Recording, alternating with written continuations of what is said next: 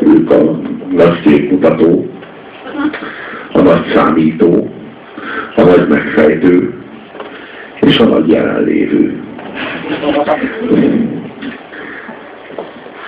Mik azok? Miért jó a nagy számító? Mert megvásárolta a Beatlesnek az összes dalát.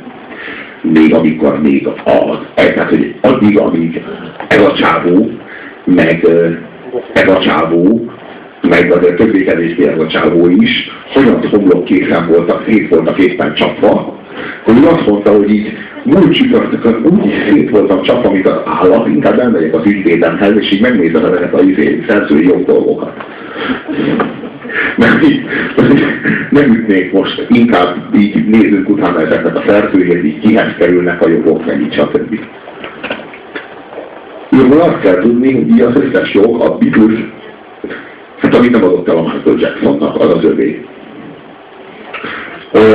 A, a John Lennon az pedig egy, ilyen, egy, egy nagyon, nagyon nagy rejtély.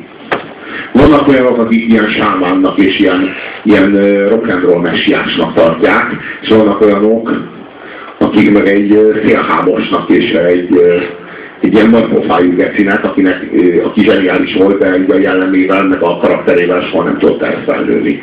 Soha nem tudott felnőni a zseniéhez. Persze, hát így, így e, e, ebben, ezen lehet vitatkozni, de a csávó élvezte a nyilvánosságot, az biztos. Gondolj bele a, a thrillerbe, vagy bármilyen olyan filmben, amit egy zene köré építettek fel. Az a zenekar, aki egy filmbe oltja a saját szerzeményeit, az tovább tart az utókor számára, mint az ők is. De ennél lett volna urvák húzások is, a Beatles kitalálta, hogy ők leforgatják a gyűrűk urát. Úgy, hogy a Lennon lesz a Gollandoknak. Csak akkor a Tolkien még élt, én Kót nem utálom a gyűrűk urát egyébként, de akkor még élt, és mondta, hogy azt talán akkor most még nem kéne. De már az ő jogainak a tulajdonosai, a Peter Jackson, vagy hogy hívják a titkot, vele már megkértek egyezni. Jó, a világrekorder ebben a Clint Eastwood, aki valami 17 évvel az a Nincs Bocsánat című filmje előtt megvásárolta a jogokat, azért, mert tudta, hogy van ez a sztori erről az öregről, aki még, akinek én még nem vagyok elég öreg, de még elég tapasztalt sem, már talán elég jó színés sem vagyok, nagy valószínűség elég jó rendező sem vagyok, de úgy sem vagyok még elég öreg.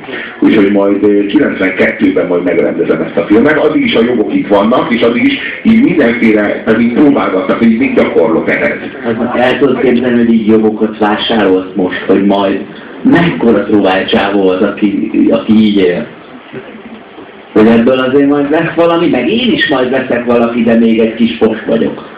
Igen, igen, de már, de már, már már semmi volt. Nagyon kemény. Nagyon, nagyon jó felajánlatot. Nézzünk még egy számot.